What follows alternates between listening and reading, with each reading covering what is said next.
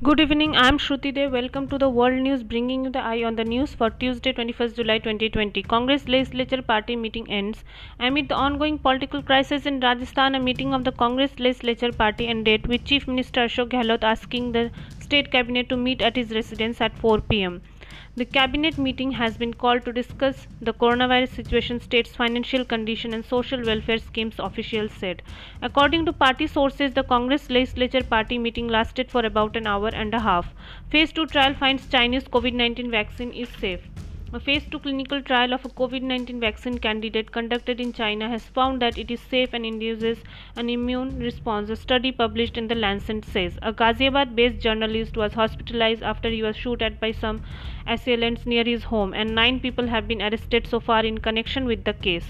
The attack comes days after Vikram Joshi, who works with the local daily, lodged a complaint at the local Vijayanagar police post against some people for harassing his niece on July sixteenth.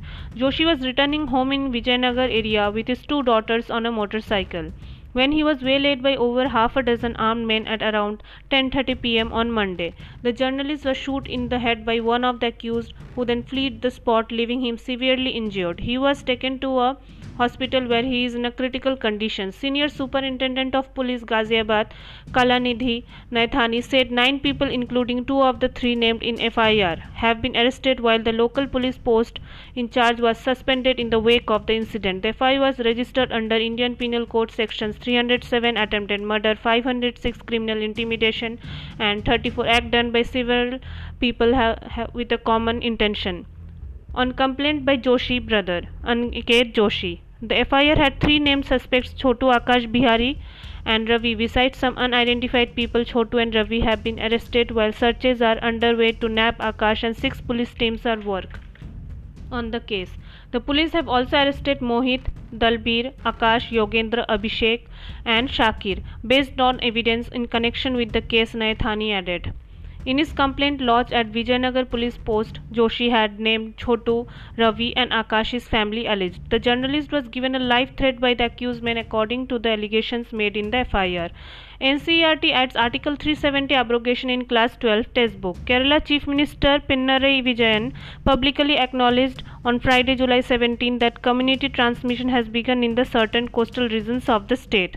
In essence, Pinarayi declassified was missed be a top secret at all India level. The Chief Minister has chosen to be upfront on a sensitive issue when his peer group is playing safe and is denial mode.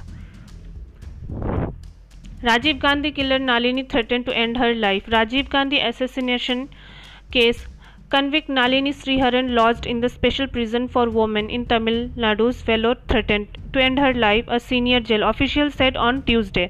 Her legal advisor said a representation has given to authorities to shift her to Chennai Puzhal prison, considering her safety. Accusing China of not being transparent about the COVID nineteen, U S President Donald Trump has said that Beijing could have stopped the deadly virus from spreading across the world, but they choose not to. Thank you and have a nice day.